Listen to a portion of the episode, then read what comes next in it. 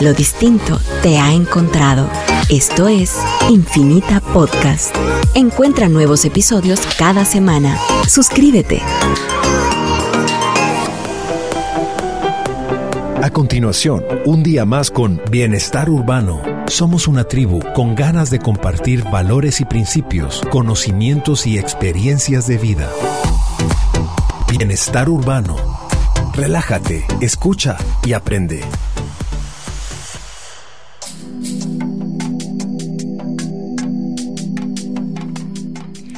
Muy buenas noches, Guate Bella, Guate Hermosa, Guate Preciosa. Es un honor para mí presentar el programa de hoy, que es gracias a Tule. Somos Bienestar Urbano y esta noche estoy muy emocionada porque tengo la oportunidad de entrevistar a un médico al que admiro muchísimo, del que aprendo un montón. Tengo que adelantarles que quizás van a escuchar cosas que no quieren oír y creo que eso va a ser lo más divertido de este programa. Eh, con ustedes el dermatólogo pediátrico Gustavo Coronado. Muy buenas noches, doctor Coronado, qué gusto tenerlo por aquí. A mí me encantaría pues que usted nos diera el honor de que usted mismo se presente. ¿Quién es el doctor Gustavo Coronado? Bueno, ante todo, gracias a la audiencia que tiene Radio Infinita y también a la invitación que me haces, Erika, al programa.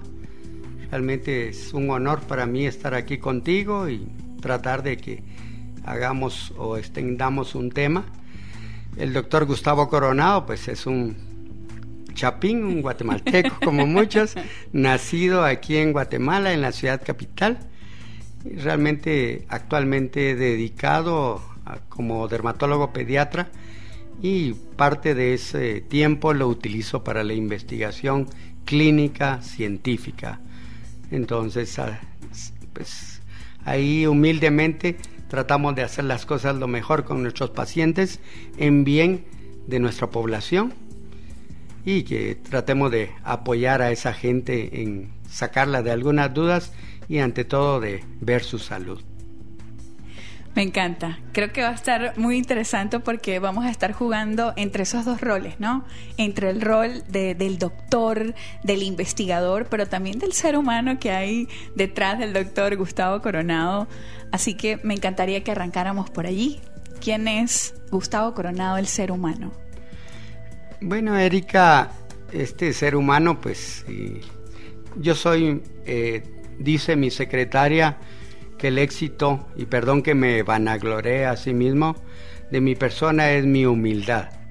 No porque haya tenido los títulos que tenga, no porque me dedique a lo que me dedico, no porque, pues, gracias a Dios tengo muchos pacientes en mi oficina, no por ello, pues se me ha subido el ser médico, Tristemente, perdón, voy a hablar de mi gremio, pero algunos colegas cuando ya tienen ciertos títulos, cierta posición socioeconómica, pues dejan de perder la humildad. Aquí ves a un médico que generalmente abraza de corazón o da la mano fuertemente a una persona lo más humilde, vestida con su vestimenta indígena, y de igual manera lo haría con una persona que tuviera recursos económicos los más grandes, ¿verdad? Entonces creo que eso aprecio de como persona, no solamente yo nunca me he pensado como médico del todo, eh, me pienso como humano, como alguien que desea que su país crezca y ante todo, pues con lo que yo puedo hacer, tratar de que la gente, como te repito, tenga salud y que encuentre en el doctor Coronado a esa persona que lo quiere escuchar. Soy una persona pues que vive una vida muy estable. Soy un padre de familia, actualmente ya un abuelo, que eso es lo bueno. Y ante todo, pues tengo una familia ejemplar. El éxito, creo yo, de esta persona que está tras los micrófonos es la familia que tengo. Me da mucha fortaleza, mucha seguridad y realmente me debo mucho a ellos, ¿verdad? Certifico todo lo que el doctor Coronado ha dicho definitivamente un ser humano con mucha humildad y no en vano pues esta noche decidió aceptar la invitación y compartir todo lo que él sabe, todo lo que él ha podido eh, investigar, indagar acerca de la dermatología. Así que mm, aquí tienen un ser humano extraordinario que además de ser un profesional, es un papá de familia, como muy bien lo dijo, un gran esposo, un gran ser humano. Y voy a aprovechar estos segunditos para enviarle un saludo a nuestra amiga Olguita. Ella es su secretaria y también pues un ser humano muy especial. El programa de hoy consiste en hablar acerca de las investigaciones científicas que se hacen en Guatemala. Pasa muchísimo que culturalmente creemos que solamente las investigaciones se hacen en países desarrollados y no creemos en lo que se hace hecho en casa. Así como en Guatemala nos pasa en Venezuela. A veces suele ser más importante el estudio que se hace, no sé, en Estados Unidos, en Europa, sin desmejorarlos, obviamente, pero lo, nuestro también vale, lo nuestro también tiene un valor. Y en el momento que conversamos, eh, que el doctor Coronado me hablaba acerca de las investigaciones científicas, yo dije, esto tenemos que hablarlo, porque quizás este programa puede servir de inspiración para otros investigadores que se encuentran en ese camino, que me imagino que no debe ser fácil, pero que ya vamos a descubrir a través del doctor Coronado. Así que yo quisiera preguntarle cómo se empieza una investigación científica. Bueno, tal vez... Eh un jefe mío alguna vez me dijo, eh, Coronado, vos sos un médico muy inquieto, pues siempre estás pensando más allá de lo que yo estoy pensando y eso me agrada porque eh, tratas de buscarle la explicación a las cosas. Recuerdo de este médico que aprecio mucho, él siempre me molestaba siendo yo eh, médico ya en el hospital y él siempre me decía, eh, me, me, preguntaba, ¿por qué está pasando esto? Yo decía, bueno, por esto. ¿En dónde sucede del cuerpo? En este lugar. ¿Y qué síntomas tiene? Bueno, era tanto el hostigamiento que hacía el médico que llegaba un momento que me disgustaba, porque me llevaba hasta el punto donde yo ya no sabía cómo responderle. Entonces él me decía, ok, te quedaste ahí, quiero que vayas a la biblioteca, porque antes se usaba biblioteca, no había lo que tenemos ahora, don Google, que rápido nos responde, y, quiero que me averigües el por qué, en dónde te quedaste. Lo triste es que a los días siguientes que lo volví a encontrar, yo decía, bueno, ya estoy preparado, el doctor ya, ya me va. Entonces, eh, la razón era de que siempre me hostigaba, pero estábamos presentes en todo. Esto se está poniendo interesante, pero ya tenemos que ir al primer corte, señores. No se vayan de la sintonía, ya regresamos con investigaciones científicas en Guatemala con el doctor Gustavo Coronado. Esto es Bienestar, Bienestar urbano.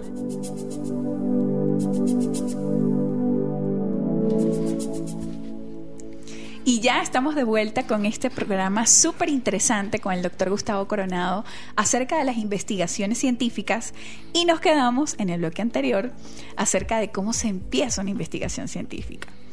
El doctor Coronado nos contaba de, un profesor eh, médico que siempre lo está hostigando constantemente, preguntándole y preguntándole y preguntándole eh, el porqué de las cosas. Ahí quedamos, doctor Coronado. Bueno, eh, realmente eso considero, Erika, que generó el que yo fuera investigador, porque el investigador que no ve más allá de lo que se está observando aquí, en lo que tenés en el presente, ese, ese médico se queda así. Yo tengo un hijo médico, que espero que me esté escuchando, él cuando se graduó de médico y yo lo apoyé para tratar de orientarlo y lo apoyo al día de hoy por ser mi hijo.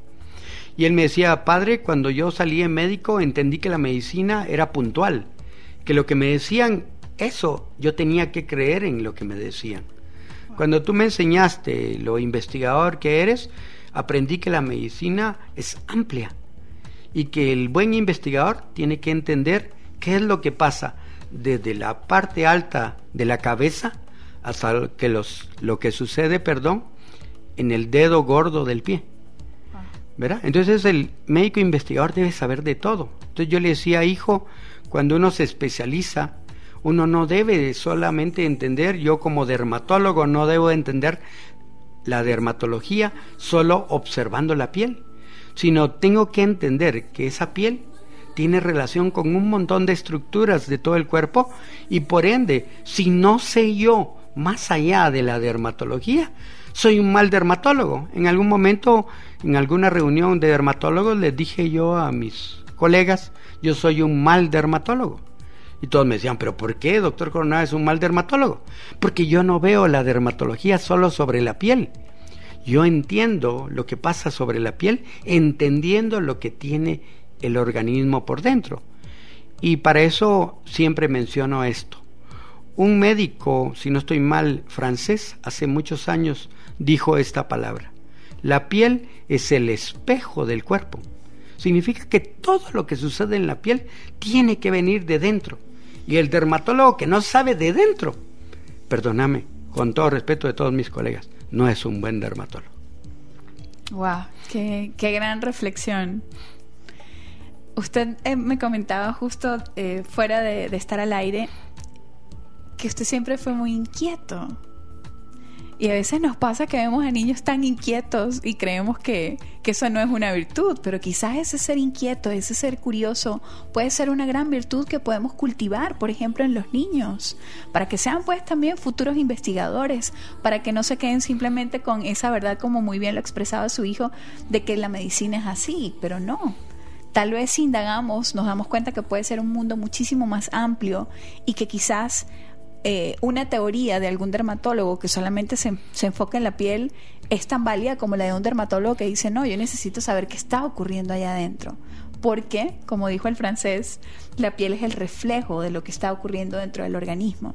Entonces, eso me, no sé, me llega a pensar que, que se vale ser inquieto, que se vale ser curioso, que se vale indagar, que no, no quedarnos solamente con las respuestas que tenemos, sino ir más allá sin embargo, ese preguntar, investigar, pudiera sonar fácil, ¿no? Porque al final lo podemos encontrar en alguna literatura. Pero ¿qué es lo más difícil, doctor, de hacer una investigación científica? Bueno, lo más difícil es que el investigador científico, o como soy yo, un investigador clínico, ¿verdad? No es lo mismo un investigador farmacéutico, por ejemplo, que un investigador clínico. El investigador farmacéutico viene una farmacéutica, trae un medicamento a Guatemala para la presión arterial, vamos a decir, para la psoriasis, etcétera. Lo lleva al médico, le dice, por favor, quiero que pruebe este medicamento y lo pruebe en 180 pacientes y que me describa todo lo que sucede con nuestro medicamento. Nosotros allá en Europa hemos visto estos y estos resultados y quiero que los compruebe acá en Guatemala el médico se encarga de reunir ese bloque de 180 pacientes, prueba el producto y describe e informa a la farmacéutica de todo eso. Eso lógicamente conlleva a que haya presupuesto para investigar. Si el médico pues fácilmente dice, bueno, tengo todo el dinero porque la farmacéutica me lo va a dar. En el, en el médico investigador clínico es un problema. Porque especialmente cuando uno no tiene ningún apoyo, tú te basas mucho en hipótesis muy personales. Y las hipótesis de qué nacen de decir que el paciente está sufriendo algún síntoma, alguna enfermedad, y tú no tienes cómo ayudarlo. Entonces, de eso nace la hipótesis científica y luego la hipótesis científica se va comprobando conforme uno hace pruebas de laboratorio, estudios, hace una historia clínica muy bien eh, llevada al paciente y de esa manera es que eh, viene el reto de la investigación. Y lo, y lo peor que nos pasa en nuestra Guatemala. Tú investigas algo, propones tu hipótesis, la compruebas, especialmente cuando era muy joven y yo comenzaba a investigar, pues había muchos colegas tristemente que me debatían y me decían, estás equivocado, eso no es así. Es que no lo ha dicho ni siquiera un médico alemán, ni un italiano, ningún francés, entonces ¿por qué te vamos a creer a ti si eres un simple chapín? Si muchos médicos en el exterior de mucha fama mundial han dicho otra cosa, ¿por qué te vamos a creer a ti? Soy el médico investigador, especialmente de parte mía, tengo muchos retos de parte de, del gremio, ¿verdad?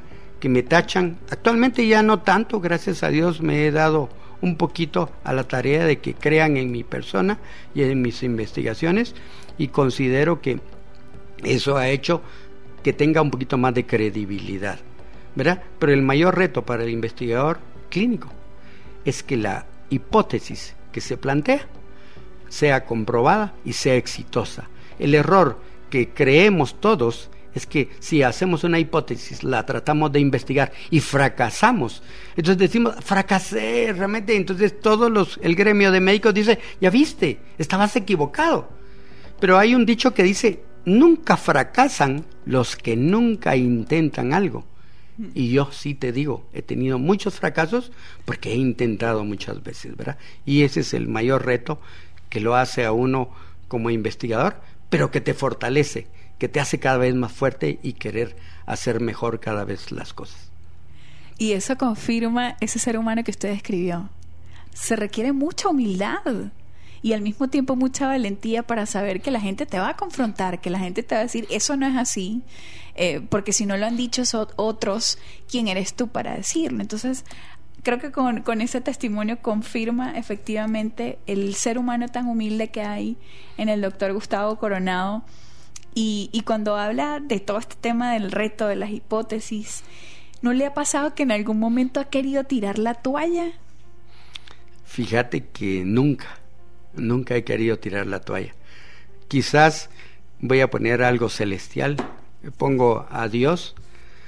Eh, creo en lo personal, quizás estoy equivocado, pero si Dios te da la, la posibilidad de la sabiduría, tenés que hacer lo que podás y que aunque todos te critiquen y te pues digan cosas de uno, te digo, eh, alguien una vez presentando una charla en un colegio, recuerdo que una jovencita se puso de pie y me dijo, ¿por qué usted se volvió científico? ¿Qué lo hizo ser científico?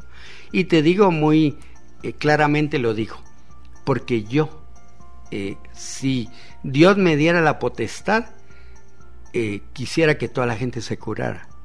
Sé que no lo voy a lograr, pero sí te prometo, Erika, que voy a hacer la lucha. Entonces nunca, nunca caigo.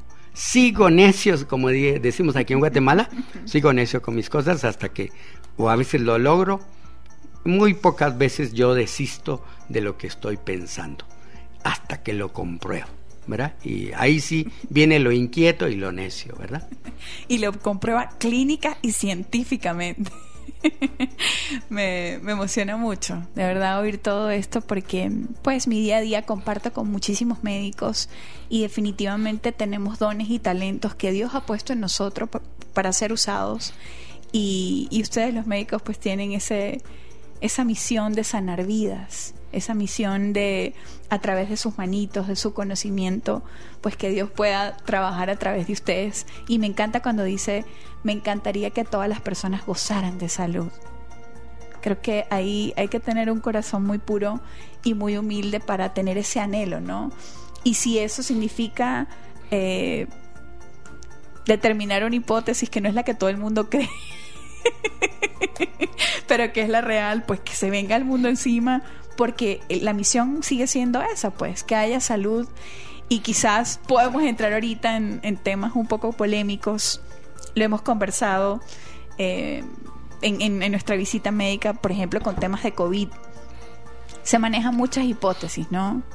Eh, la idea no es eh, desmentir a nadie, pensar que estamos haciendo bien o mal, pero quizás, yo no lo sé, me he quedado con la duda, con todos estos temas que hemos estado pasando de pandemia, de vacunación, de, todo lo que esto implicado, a lo mejor también hay otro camino, ¿no? Pues fíjate, Erika, que bueno, es un tema, como tú dices, de mucha polémica. Realmente, como te digo, está aquí frente a ti un chapín simple, un guatemalteco, que yo creo que cuando vamos a otros países y le decimos, ¿de dónde viene usted? Eh, y uno dice de Guatemala, ¿y dónde queda eso? Somos un país que viéndolo en el mapa tan pequeño que realmente nadie sabe ni dónde estamos. Entonces yo creo que debemos de fortalecer a nuestra Guatemala. Y la vamos a fortalecer, doctor Coronado. Ya venimos, esto se está poniendo muy, pero muy emocionante. Investigaciones científicas con el doctor Gustavo Coronado. Ya regresamos, señores. Esto es Bienestar, urbano.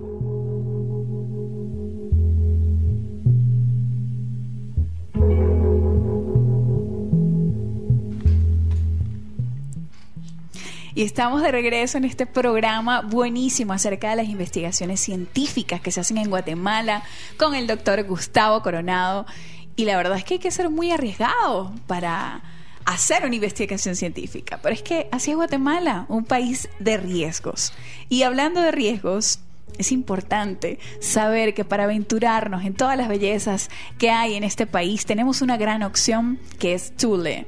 Tule comparte tu deseo de disfrutar lo que te apasiona, con más de 75 años desarrollando accesorios para vehículos y simplificar tu movilidad a aventuras. Cajas, barras, portabicicletas y más. Tule, bring your passion, con el respaldo de Cofiño Style. Cotiza al 1705.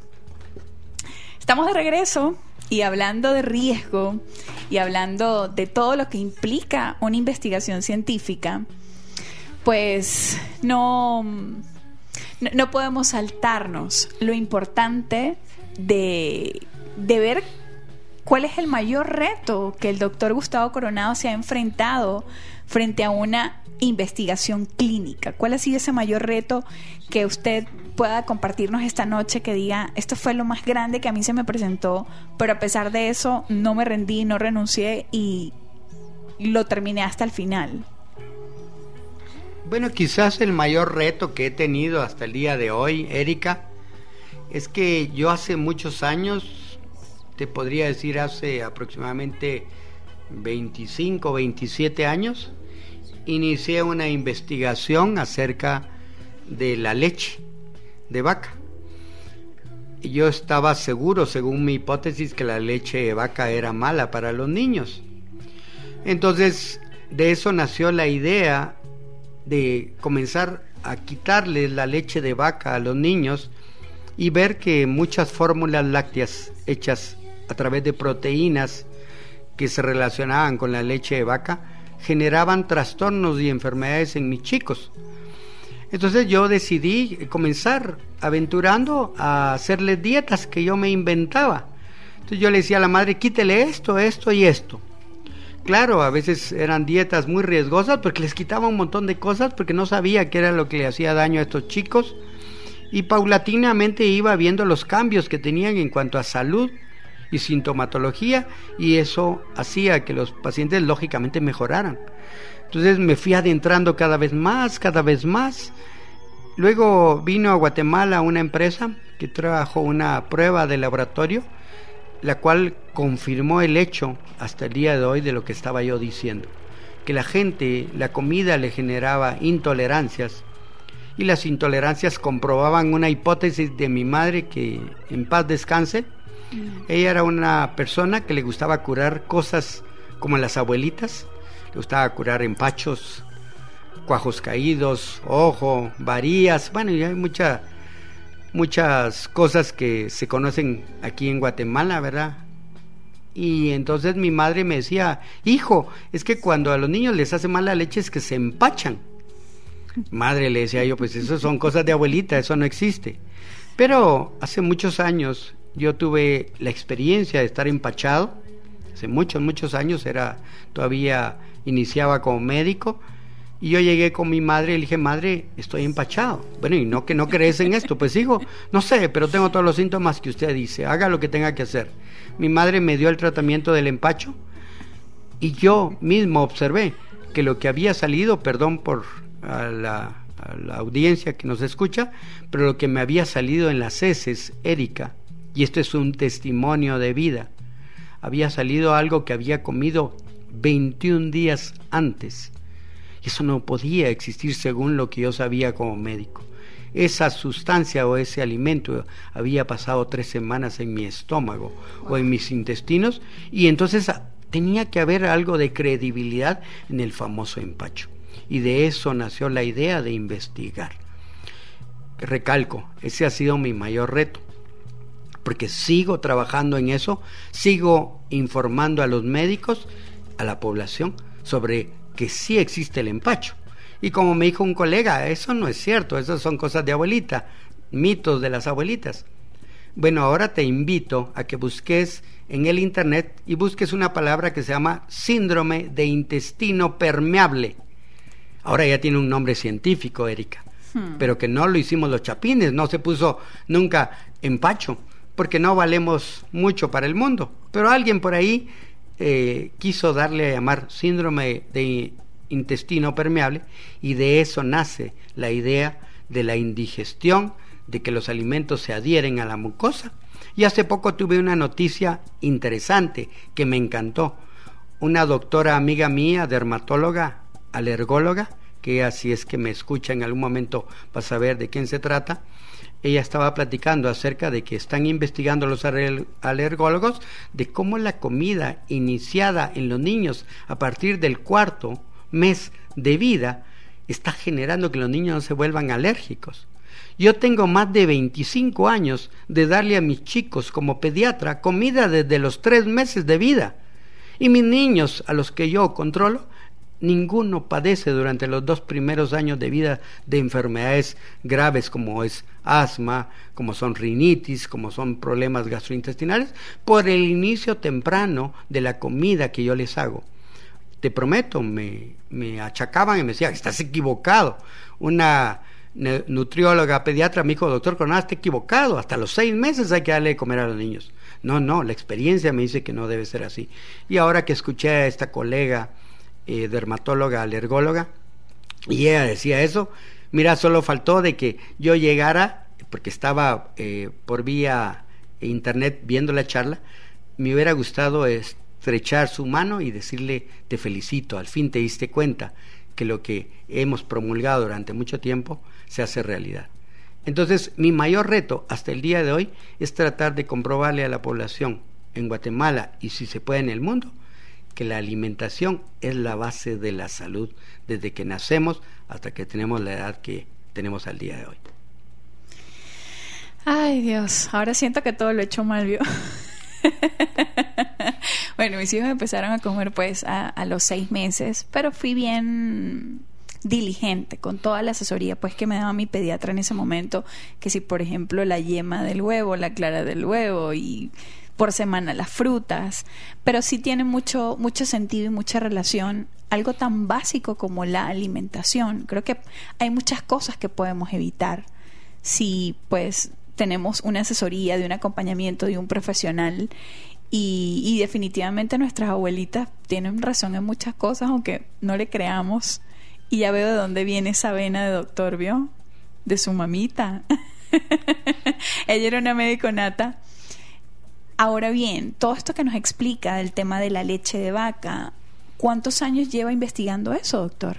Exactamente, estaba haciendo cuentas que llevo 27 años haciendo esa investigación, ¿verdad? Cada vez la voy relacionando más y esto para el público en general y si hay médicos escuchando el programa, espero que lo hayan, les voy a dar una, una sabia recomendación. El 87 ciento de todas las enfermedades, Erika, vienen del cerebro y el sistema nervioso periférico en forma complementaria y como segunda causa el sistema digestivo. ¿Verdad? De ahí nace todas las enfermedades, ya te imagínate casi el 90% de lo que nos enfermamos. O sea, con simple hecho de que esté estresado, que esté deprimido, que tenga problemas, eso me genera enfermedad con simple hecho de que yo no cuide mi dieta, que yo desde chico pues me traten de dar ciertas directrices, quizás en tu caso pues un caso de los que también hay, de que comienzan tarde y todos son personas sanas, ¿verdad? Eh, pero importante que sepa el público en general que nos escucha y en mi experiencia de muchos años de estar en esto de la investigación. Sistema nervioso central y el aparato digestivo, los dos órganos más importantes del cuerpo. De las cosas que a mí más de verdad me gusta de, de poder hacer radio, de poder tener invitados como usted, doctor Coronada, justamente esto, los tesoros que podemos sacar de, de la experiencia de un experto. Creo que ya con ese aporte que nos acaba de dar, esa reflexión de todos pensar, si el 87.7 de las enfermedades dependen de mi salud mental y de lo que como, pues es mucho más fácil de lo que creemos la solución. Obviamente eh, requiere de mucho dominio propio, requiere de mucha orientación de expertos, porque quizás la solución a muchas cosas están en nosotros, ¿no? Empezar a ver qué, qué está pasando con nuestro cerebro y, y además de qué es lo que estamos ingiriendo para no terminar nosotros enfermándonos, no terminar nosotros siendo parte del problema y no de la solución. Así que para mí, señores, los que nos han estado escuchando, aquí nos llevamos la gran parte de este premio y ya para mí cobra el sentido del programa del día de hoy. Ya regresamos, señores. Esto es Bienestar, Urbano.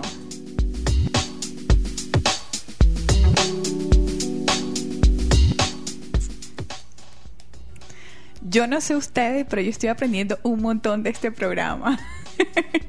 Para los que recién se acaban de conectar, pues estamos con el doctor Gustavo Coronado hablando acerca de investigaciones científicas, hablando acerca de hipótesis que a veces nos dejan la cabecita así como que dudando, sí, no, pero es que todo es una posibilidad. Y quizás tener eh, la humildad de empezar a dudar y cuestionarnos, no quedarnos solamente con una teoría, sino pensar. Y creo que eso último que nos acaba de decir el doctor Gustavo Coronado que el 87.7% de las enfermedades vienen del cerebro, vienen del sistema digestivo, nos puede abrir una tremenda posibilidad esta noche a cada uno de nosotros.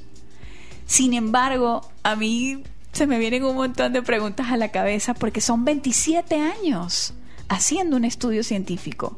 27 años, no estamos hablando de dos semanas, de dos meses, de dos años que me hace pensar o cuestionarme cómo ha sido para su familia el hecho que hayan sido ya 27 años haciendo un estudio científico. ¿Ha sido importante, doctor Coronado, su apoyo familiar para poder darle continuidad a estas investigaciones? Bueno, la verdad es que recuerdo eso que tú me mencionas de mi familia. Hace muchos años yo me gané un premio por haber descubierto yo estaba investigando a los niños atópicos o alérgicos. Y yo quería comprobar que utilizando otro tipo de anticuerpos o defensas en el niño para que contrarrestara la alergia iba a funcionar. Me dediqué a ponerles inmunoglobulinas a los niños atópicos y recuerdo que me tocó participar, era un premio el que se estaba dando.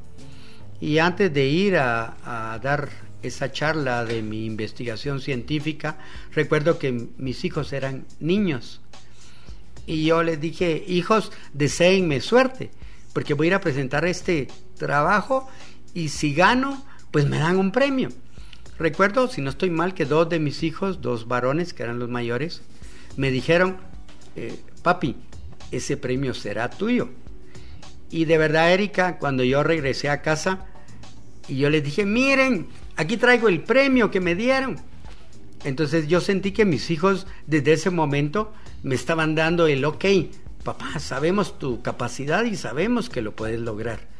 Entonces yo siento, vuelvo a recalcarte que, todo este tiempo investigando, la fortaleza ha sido esa, la unidad familiar que tengo. Es una unidad familiar muy fuerte y creo que eso me hace seguir luchando y seguir como investigador hasta el día de hoy. Pero eh, creo a veces, si quieres, yo creo que en todos lados dicen que nadie es profeta en su tierra, dice un refrán. Y a veces eh, me ha tocado chocar con mis hijos o con mi esposa, ¿verdad tú? Que no creen en algo. Pues perdón que toque un tema que solo voy a decir un paréntesis de esto, de lo que me ha chocado. Yo tenía una hipótesis científica acerca de esta pandemia que había y mi esposa y mis hijos me dijeron, no te arriesgues, papá no todo lo que tú vas a pensar va a salir bien. Y yo me arriesgué. Me arriesgué a pensar diferente a la mayoría de médicos con respecto a esta pandemia. Y mi esposa cada vez que llegaba yo a casa me decía, no te arriesgues, está en, pues, en juego tu vida.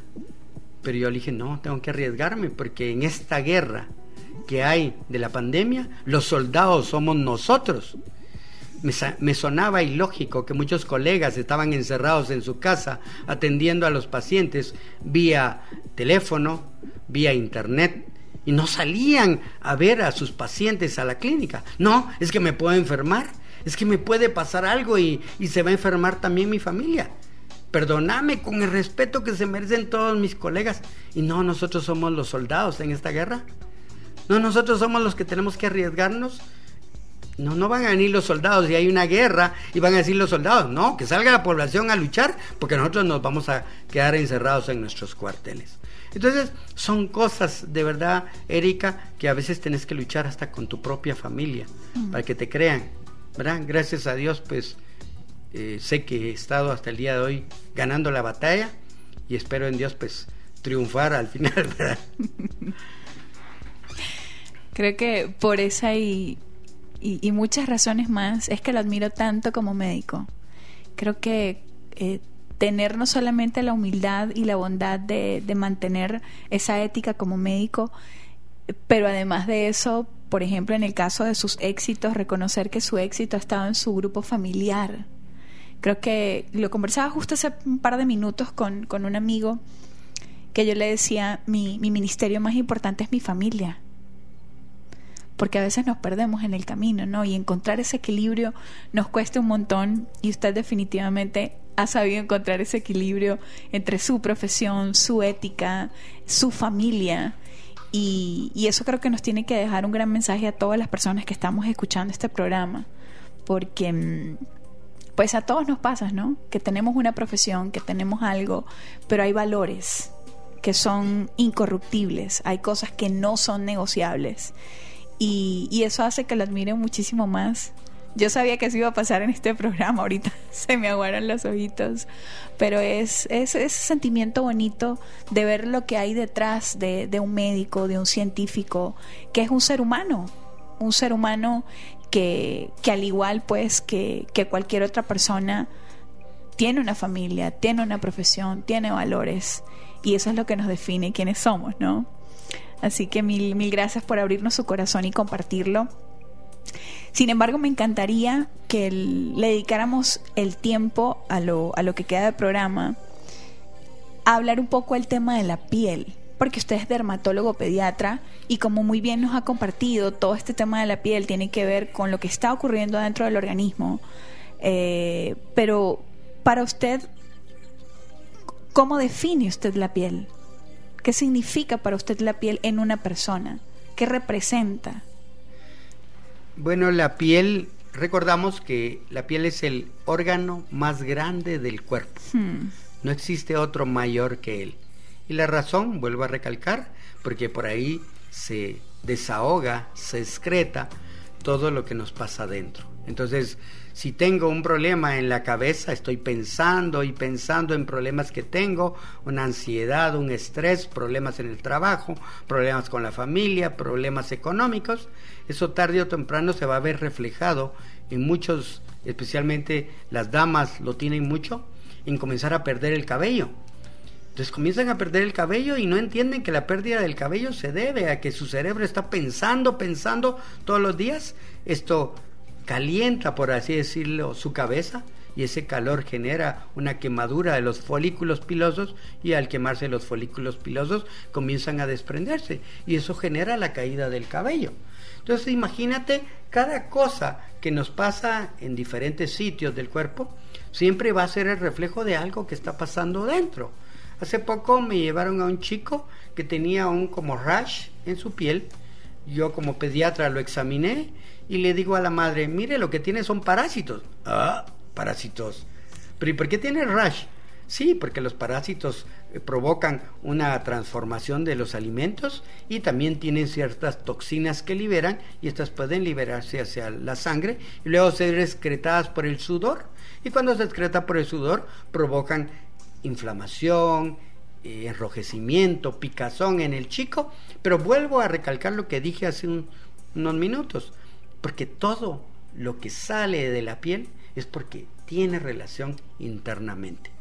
Y ahí es donde vuelvo a recalcar, donde los problemas... Voy a decir algo para el público y le puede servir y aún más a los colegas que nos escuchan. Eh, ante todo, importante. Y cada vez que ustedes quieran ver a un paciente, vuelvan a reflejarse en sus problemas nerviosos o en sus problemas gastrointestinales. Los niños en los primeros dos años de vida sus trastornos, podría decir yo que más del 70% de sus trastornos vienen del tracto gastrointestinal. Luego viene un pequeño cambio entre los 2 y los 5 años de edad, porque el chico ya va al colegio. Antes no íbamos tan temprano al colegio, pero ahora ya van a las guarderías, etc. Eso cambia su entorno social y el niño se vuelve hiperactivo, alegre, tiene contactos con muchos más amigos, ¿verdad? Y eso comienza a hacer que él también se ponga un poquito estresado. Entonces comienza a tener ya un traslape entre los trastornos digestivos y un poquito el estrés. Cuando se llega a la edad de 8 años, el chico ahí sí comienza a reflejar trastornos ya emocionales combinados con sus problemas gastrointestinales. Y finalmente, aproximadamente a la edad de 12 a 14 años, el chico se vuelve casi enteramente un paciente en el cual las enfermedades nerviosas, o si querés por ansiedad, estrés, como fuera, se vuelven el, el factor número uno para que este chico se enferme. Y ya se relega al segundo plano los trastornos gastrointestinales. Si vemos de esa manera cómo nos enfermamos, por un lado, y ante todo tu pregunta de la piel, así vamos a dictaminar inmediatamente que si vemos a un chico en los primeros dos años, no nos hagamos bolas. Solamente busquémosle en sus problemas digestivos la razón de por qué está enfermando, porque tiene asma, porque tiene rinitis, porque el chico tiene problemas en la orina, porque tiene problemas en la defecación o en hacer sus heces, porque el chico no quiere estar comiendo, etcétera y posteriormente vamos haciendo un traslape hasta que llegamos a la edad adulta, recalco, los, donde los problemas emocionales y sentimentales van a jugar un papel importante, no solamente en la piel, sino a nivel de todo el organismo. Entonces, eso es un mensaje que quiero dejarle a la población en general como investigador y ante todo a colegas que nos pudieran estar escuchando. Céntrense en lo que les estoy explicando y les prometo que van a comprobar lo que les estoy diciendo y realmente no porque los quiera obligar. Como me dijeron en una charla una vez que di, que me dijeron, es que usted nos quiere obligar a hacer algo. No, yo vengo a compartir conocimientos. Yo no vengo a obligarlos a decir que hagan lo que yo diga, sino que yo vengo a, compartir y si ustedes tienen una idea mejor que la mía, bienvenida también. Entonces yo creo que esa es la clave de la dermatología en la experiencia que tengo Erika de todos estos años. Qué bonito compartir con personas en, el trayecto de nuestra vida en la cual nos comparten todo lo que la vida les ha dado, ¿no? Usted me lo decía fuera del corte, es que yo no me puedo quedar con todo esto. Y creo que eso pasa cuando tienes un corazón generoso, que estás tan convencido de que lo que piensas es que tú quieres o sientes esa necesidad de compartirlo con otras personas eh, bueno, puedo decir que se voló mi cabeza con un montón de cosas que, usted dijo, doctor Coronado, y definitivamente me encantaría pues tener una consulta eh, con mis hijos, con usted, porque pues siempre todo, todo suma, ¿no? Y quizás hay algo que muy probablemente yo no estoy viendo y si puedo eh, diagnosticarlo y verlo a tiempo, pues creo que eso va a ser un gran regalo que puedo darle a mis hijos. Así que ya vamos a hacer esa consulta, ya vamos a llamar a Olguita. Pero hay algo, doctor, que me voló la cabeza, de verdad. O sea, que a mí se me está cayendo el cabello porque pienso mucho. Fíjate que buena, buena pregunta. Hace algún tiempo, unos años, eh, yo fui a una actividad eh, que hubo de unos médicos de España y estábamos hablando sobre la caída del cabello de los varones. Entonces, cuando se platicó y se dijo varias hipótesis y que lo que se tenía descrito, yo le dije, no, perdón, con todo respeto, sé que soy un guatemalteco, ni me conocen, pero no, están equivocados. La caída del cabello del varón no se debe a que sus hormonas masculinas se estén produciendo más que las femeninas. La testosterona, ¿no? Sí, así es. Eso se debe al uso de la conciencia y la concentración. Entonces se me vino en esa actividad un montón de doctoras que me dijeron, ah, vaya, entonces piensa que nosotros no somos así. Creo que esta pregunta la vamos a dejar en el aire porque merece ser bien ampliamente respondida. Ya regresamos, señores. Esto es Bienestar, Urbano.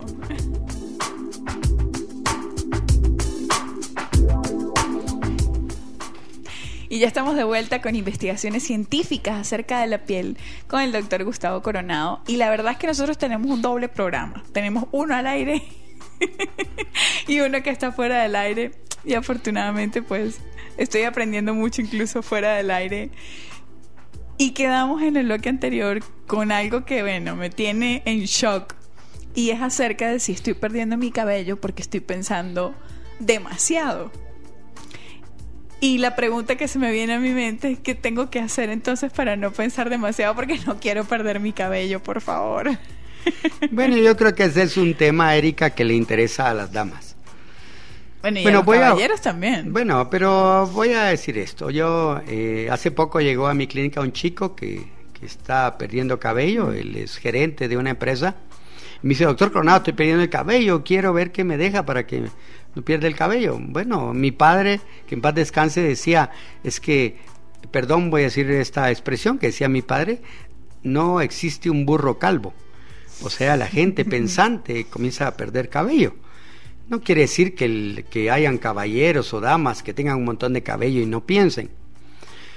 La investigación científica me ha llevado a comprobar que hace muchos años, por lo menos acá en Guatemala, Erika, se relegaba a las mujeres a los oficios domésticos y no se les daba la oportunidad de estudiar y de profesionalizarse. Al día de hoy, pues las mujeres tienen esa posibilidad y esa capacidad, no solamente de profesionalizarse, sino de tener puestos muy altos dentro de las empresas. Mm. Entonces, entre más alto el puesto que tienes tú, tienes que pensar más. Y al pensar más se te va a caer más el cabello, por lo que estamos platicando. Entonces, ¿qué vamos a ver en el futuro de las chicas? Y por favor yo invito a las personas, especialmente a las madres que tengan jovencitas estudiando, especialmente en la universidad, y vean que la entrada de su cabello a nivel de la frente se va expandiendo cada vez más en esas chicas. Están viendo más frente de lo normal de esas chicas porque ellas ya están pensando. Esto te lo digo porque cuando yo estuve en esta actividad que te digo que se hicieron eh, de los españoles, yo les propuse mi hipótesis científica. Ellos dijeron, wow, hoy nos dejas con la boca abierta, de verdad nunca habíamos pensado en eso. Vamos a investigar allá en, Barcelona a ver si realmente esto funciona. Y creo que están haciendo investigaciones sobre eso. Pero vuelvo a recalcarte, no podés dejar de pensar y de profesionalizarte. Y te felicito si estás perdiendo cabello, porque eso significa que estás pensando un montón. Doctor, yo me la paso pensando todo el día. O sea, mi mente constantemente está generando ideas. Y no en vano, pues ya escribí un libro, estoy escribiendo mi segundo libro. Constantemente mi mente está generando y creando ideas que yo no puedo parar, que yo no puedo controlar. Y entonces resulta que esas ideas me están tumbando mi No, esto no es justo, esto no puede ser posible. Pero tiene que haber alguna manera, de verdad. Para todo problema tiene que haber una solución. No sé, quizás ejercitarnos, escuchar música, cantar, leer. Hay algo que tengamos que hacer, al menos para que por un rato nuestra mente se relaje, se tranquilice, por favor. No piense tanto para no seguir estimulando ese calor que, que provoca que nuestro cabello se caiga. Ay, no. Ya, yo voy a salir de aquí, no sé. Calva. Ay, no. Me recordó un dicho en Venezuela que, decía mejor calvo que con dos pelucas. wow. Bueno, creo que hay mucho que aprender. Para hacerles un resumen de todo lo que hemos venido pues hablando, pues lo importante es ser curioso, lo importante es ser inquieto, de no quedarnos simplemente con lo que es, porque a lo mejor eso no solo es, sino que hay otras teorías. Lo importante de revisar cómo está nuestra salud mental, de cómo está nuestro cerebro, de cómo está nuestro sistema digestivo, porque quizás allí podemos detectar la solución para que tengamos una mejor calidad de vida, para que tengamos una mejor salud. Eh, me encanta pensar que, que, todos los seres humanos podemos hacer de nuestra parte para cada vez estar mejor y que personas como usted que tiene evidencia científica, que tiene estudios clínicos, eh, puede diagnosticar o determinar, mejor dicho, que si es posible, nosotros con pequeñas acciones, con pequeños cambios eh, que no requieren de mayor cosa, poder tener una mejor calidad de vida. Simplemente como una posibilidad. Y me encanta cuando, cuando usted compartía que la gente le decía, no es que usted nos está obligando. A mí me encanta decirle a la gente, no me crea, de verdad, vaya y compruébelo. no le crean al doctor Coronado, empiecen a dar esos pequeños cambios y ustedes quizás puedan tener esa evidencia científica. Creo que es muy bonito mirar que hay una parte de la cual nosotros somos responsables, es decir, que no está fuera, está dentro de nosotros. Creo que todo empieza con pequeños cambios. Pequeños cambios pueden crear un gran impacto en nuestra vida. Creo que empezar a revisar todo este tema cerebral, emocional, psicológico, nos puede aportar más a nosotros que a cualquier otra persona. Si ustedes no lo creen, créanme que el más beneficiado van a ser ustedes, no el doctor Coronado. El doctor Coronado se va a acostar feliz, pleno y satisfecho de al menos una vida esta noche, haberla tocado, haberla he puesto... Mm, eh, digamos, inquieta a dudar y decir, bueno, a lo mejor yo puedo empezar a hacer pequeños cambios para tener una mejor calidad de vida. Y específicamente hablando de la piel, pues podemos mirar este órgano como el más grande, pero el que más nos indique qué está pasando adentro. Y eso que está pasando adentro tiene que ver en nuestro sistema nervioso, en nuestro cerebro y también en lo que estamos digiriendo a través de nuestro sistema digestivo. ¿Cómo voy, doctor? ¿Sí, ¿Se ha aprendido bien el programa? 100%. Espero que los, ah, nuestra audiencia también esté como tú, Erika, con 100 puntos. Ah, bien. Aunque bueno, todavía me voy ahí con el tema de mi pensadera y mi caída del cabello. Eso todavía necesito pensar, necesito ser curiosa para ver cómo lo voy a contrarrestar. Porque hay ideas buenas, pero no quiero perder mi cabello. ¿Qué no puede faltar al momento de hablar de un tema tan importante como el órgano más grande que es nuestra piel? ¿Qué no puede faltar? ¿Qué es eso? Es importante que hablando de piel sepamos esto. Bueno, yo creo que lo más importante de la piel, ¿verdad? Que tratemos de, de quitar algunos mitos y tabús que tenemos acerca de la piel. Yo creo que eso es lo más importante, eso es lo que por lo cual llega la gente a la clínica y nos dice, doctor Coronado, mire, ¿será cierto que me dicen que esto es así, asá? Eh, ¿Usted cree que es bueno que yo utilice esto o no? Y realmente a veces cuesta cambiarle el chip a la gente. Tú le dices, no, eso no es así. Uy, pero yo he oído durante 15, 20 años de que me han dicho que esto es así y usted me viene a cambiar las ideas. Y te agradezco la mención que haces, Erika. No me crean, yo a los pacientes cuando llegan a mi clínica y les explico, les digo, por favor, lean donde quieran, vayan y pregúntenle a don Google a ver si él eh, les explica y les dice que lo que le estoy diciendo es una mentira. Y a Dios gracias te digo creo que la gente a veces inquieta, como lo soy yo, va y revisa y ve si lo que le estoy diciendo es lo correcto.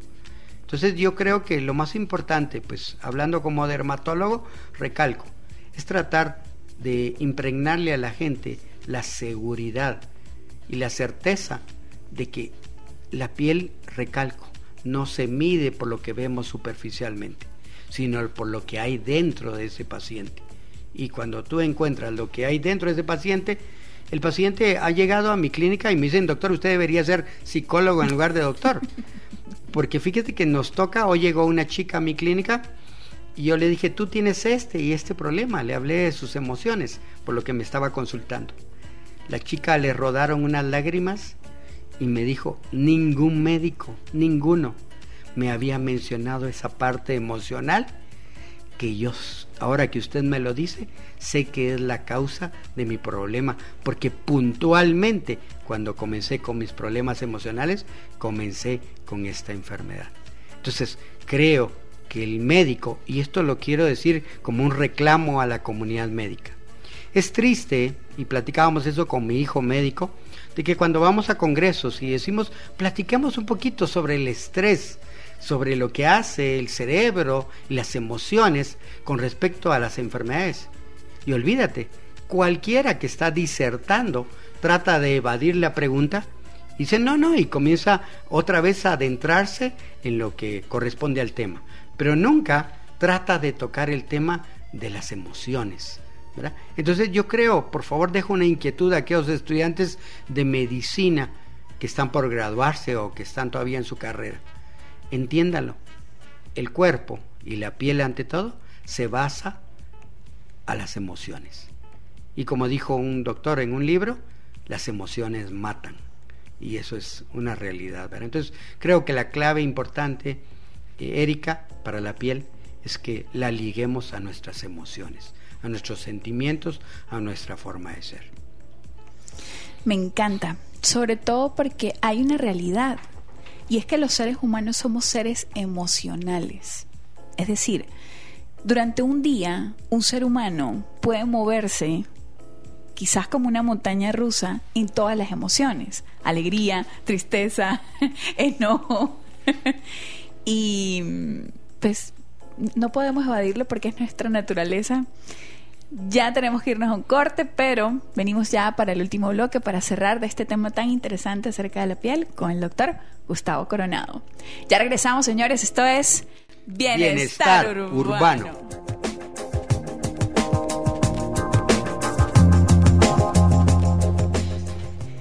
Y estamos de vuelta con este programa maravilloso que a mí me está dejando muchísimo, doctor Coronado. De verdad, súper agradecida por aceptar la, la invitación yo siempre em, hago todo esperando darle a la gente y al final se lo prometo que yo soy la que más termina recibiendo. Esta noche usted pues me ha dado un montón, no solamente a mí, también a mis hijos, porque em, al final todos queremos calidad de vida, todos queremos estar bien, todos queremos estar sanos.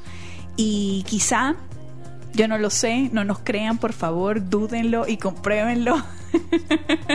Veamos que todo viene a raíz de las emociones y de lo que comemos. Yo la verdad estoy bien contenta porque mm, yo estaba segura que esta noche con este programa era mucho lo que se iba a abrir positivamente para las personas y en eso resonamos, ¿no? Nosotros queremos ver a las personas bien, queremos ver a las personas sanas.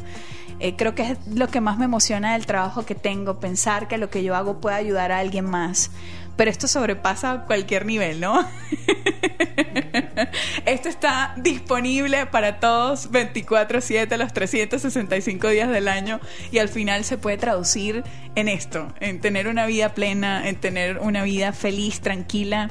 Creo que cada vez que voy a hacerle la visita médica al doctor Coronado siempre veo un hombre feliz, tranquilo, relajado, pleno y ya entiendo cuál es la razón. Sin embargo, me encantaría que esta última parte del programa le enfocáramos un poco acerca de los mitos y las verdades acerca de la piel. Por ejemplo, yo tengo el hábito de tomar mucha agua. Yo amo tomar agua. O sea, no hay cosa que yo ame más que tomar agua. Y la verdad es que consumo mucha agua. Es cierto que para que nuestro mayor órgano, que es la piel, esté saludable, hay que consumir mínimo 3.8 litros del agua, de agua, perdón. ¿Es verdad? ¿Es mito? Cuéntanos. Bueno, Erika, eh, yo lo he tratado de comprobar. Yo soy un hombre que no bebo agua. Y realmente mi piel se mantiene muy bien. En el desierto existen unas personas que caminan por el desierto con los camellos. Son la tribu beduina. Y esta tribu beduina realmente no consume agua. Únicamente se consumen trozos de sal y de esa manera se hidratan. Ellos aprendieron de los camellos. Cuando el camello va en el desierto, él comienza a lamer la arena y conforme lame la arena absorbe eh, cloruro de sodio o sal. Y de esa manera el camello puede recorrer cantidades de kilómetros sin necesitar agua. Entonces eso aprendió esta tribu, de que no tenía que tomar agua y se ha comprobado por estudios científicos que esta tribu beduina no padece de los riñones, a pesar de que gran parte de su ingesta es a través de la sal. Entonces yo no creo en eso, que el agua ayude a hidratar la piel. Recordemos que la hidratación de la piel viene de las glándulas sebáceas, no de las glándulas sudoríparas. Nunca podrías mezclar el agua con el aceite o sea, con la grasa. Entonces, si tú tomas mucha agua, esa agua cuando se excrete, se excretará cuando hagas ejercicio, cuando estés sudando, cuando tengas fiebre, etcétera, pero generalmente la vas a excretar a través de los riñones, una parte a través de las heces. Entonces, pero no la vas a excretar todo el día a través de la piel. Por lo cual, la piel se hidrata gracias a los lípidos y las grasas que se producen producto de la digestión. Entonces, ese es un mito no hay que tomar tanta agua para mantener la piel sana. O sea que yo tomo agua de por gusto. por amor al arte. Pero hay otro también otro mito acerca del uso del bloqueador solar. ¿Es mito o es realidad que tenemos que todas las personas utilizar bloqueador solar? Bueno, eh, espero que no tenga conflictos por ahí. Farmacéuticos. Farmacéuticos, ¿verdad, Erika? Fíjate que, que no, es un mito. Realmente el filtro solar no es lo que nos venden. Eh, como dice mi hija que es mercadóloga, es un neuromarketing. ¿verdad? Te tratan de trabajar el cerebro para que tú tengas que adquirir los filtros. No estoy diciendo que mi palabra es la última y puede ser que haya un debate y con gusto estoy dispuesto a cualquier debate que quieran, pero no, realmente eh, yo estaba investigando un poquito a la gente de, los pueblos, nuestros campesinos, y ellos desde muy temprano pues se levantan, no usan ningún filtro solar y cuando llega el mediodía ellos están sudando y están bajo el sol. La incidencia de cáncer en, los, en la gente de pueblo, en los campesinos, el eh, cáncer de piel es muy baja, mientras que en los citadinos, en los que vivimos en las metrópolis, es muy alta. ¿Por qué? porque cuando usamos un filtro solar no dejamos que nuestra inmunidad de la piel se desarrolle, porque tú te podrías echar tu filtro solar, pero tú no sabes en qué momento el filtro solar ya no está en tu cuerpo. Puede ser que lo repitas cada cuatro, cada seis horas, pero nada te dice que el filtro solar todavía está ahí. Entonces, cuando llega la hora del mediodía y tú dices, bueno, yo me puse mi filtro solar a las nueve de la mañana, supongo que todavía lo tengo cuando sales a comer a la calle porque estabas en tu oficina, inmediatamente la radiación solar te cae en lo máximo. Porque es como que si hubieras tenido tu ropa cubriendo tu cuerpo y de repente sales en la playa y te desnudas. Y cuando te desnudas te quemas más rápidamente porque no dejaste que tu piel eh, produjera los mecanismos de inmunidad que la protegen. ¿Ya? A menos que te bañes de filtro yo diría cada dos, cada tres horas, pero esto baja, pues viene en la rentabilidad tuya, mm. porque vas a tener que gastar en tubos y tubos y tubos y tubos, y de ahí, pues, por echarte tanto filtro solar, al final de cuentas va a decir, bueno, me protegí mi piel, pero ahora soy pobre. Claro. Entonces, no, perdón, que lo diga muy abiertamente y estoy dispuesto a cualquier debate. Esto no es cierto. El filtro solar, por lo menos en nuestros países, no es así en Europa, en algunos países donde hay poco sol durante todo el año, sí sería valedero. Pero nosotros, como le digo al paciente, somos hechos en, una, en un clima tropical, donde 365 días del año tenemos sol y tenemos que dejar que nuestra piel eh, surta esa inmunidad que debe tener. Me encanta, me encanta y, y, me abre una tremenda posibilidad, doctor Coronado. Le vuelvo a reiterar mi agradecimiento, pero me encantaría que nos brindara un último mensaje, un mensaje final. ¿Qué hacer para no solamente tener una piel saludable, sino además tener una vida saludable, una vida plena? ¿Qué es lo que el doctor Gustavo Coronado eh, piensa acerca de una vida y una piel en salud? Bueno, eh, yo, la gente que llega a mi clínica, pues, yo tengo actualmente 61 años de edad y pues eh, me enorgullezco por los 61 años, pero la gente cuando llega eh, siempre me dice, doctor Coronado, pues no es echarme flores, pero me dice, doctor Coronado, casi usted no está encanecido, uno, y dos, no tiene casi arrugas. Pero ¿qué, qué cremas? Usted como dermatólogo me imagino que se echa todas las cremas que le dan las farmacéuticas. Y le digo, no, no es cierto. Eh, ahora el secreto para la gente en general, sea feliz sepa manejar sus emociones.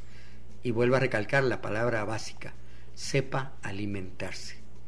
si usted hace estos bastiones o estas recomendaciones o sugerencias que le doy, van a tener una piel preciosa. No trate de que las cremas y las pomadas le vayan a ayudar a verse menos viejita o menos viejito. No, ponga parte de usted para que esa piel se mantenga linda. Entonces, mi mayor mensaje a nuestros radio oyentes es, por favor, traten de manejar sus emociones y de saber, insisto, ver su dieta y van a tener una piel preciosa, sin gastar mucho, que es lo que nos interesa. Me encanta, doctor. A partir de hoy me voy a poner todos los días la crema de la felicidad. y definitivamente me voy a consultar junto con mis hijos, pues, porque sí em, me resuena mucho, me hace mucho sentido y todo lo que yo tenga que hacer por mí, por los míos, para estar bien, pues yo lo voy a hacer. Así que no me voy a caer con la duda y lo voy a comprobar. Em, ya el programa pues se terminó. Bienestar Urbano es presentado gracias a Tule. Eh, fue un programa creo que muy nutrido eh, doctor Coronado, donde pudieran encontrarlo para que las personas que quieran consultarse con usted lo puedan encontrar. Bueno, eh, yo, mi oficina se encuentra en el edificio Renovati, en la segunda calle, 624 de la zona 10. Estoy contiguo a la Guardia de Honor, cerca del campo de Marte y todos los pacientes cuando pasan de noche por esa área lo identifican inmediatamente el edificio donde estoy, ya que se llena de luces de colores. Y mi oficina pues es la 901. Yo trabajo a través de citas y espero en Dios que si a alguien le interesa llegar allá conmigo, pues tal vez se comunique acá contigo o a la radio, no sé, para que le puedan dar información acerca de cómo eh, ¿Puede dar, ¿Puede dar el número de teléfono? Con gusto, sí. Lo voy a decir detenidamente. 23 15 87 30. Ese es mi PBX donde pueden solicitar sus citas. Y con gusto, si podemos apoyarlos, estaremos para ayudar. Muchísimas gracias, doctor Coronado. Que Dios lo bendiga, lo siga usando, sanando vidas y haciendo llegar todos estos mensajes que a través de su investigación científica y clínica, pues generosamente aporta para que las personas tengan calidad de vida. Agradecida con ustedes, que Dios los bendiga. Esto es Bienestar, urbano.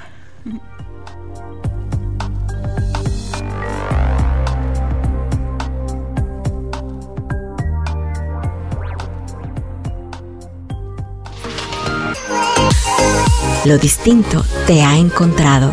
Esto es Infinita Podcast. Encuentra nuevos episodios cada semana. Suscríbete.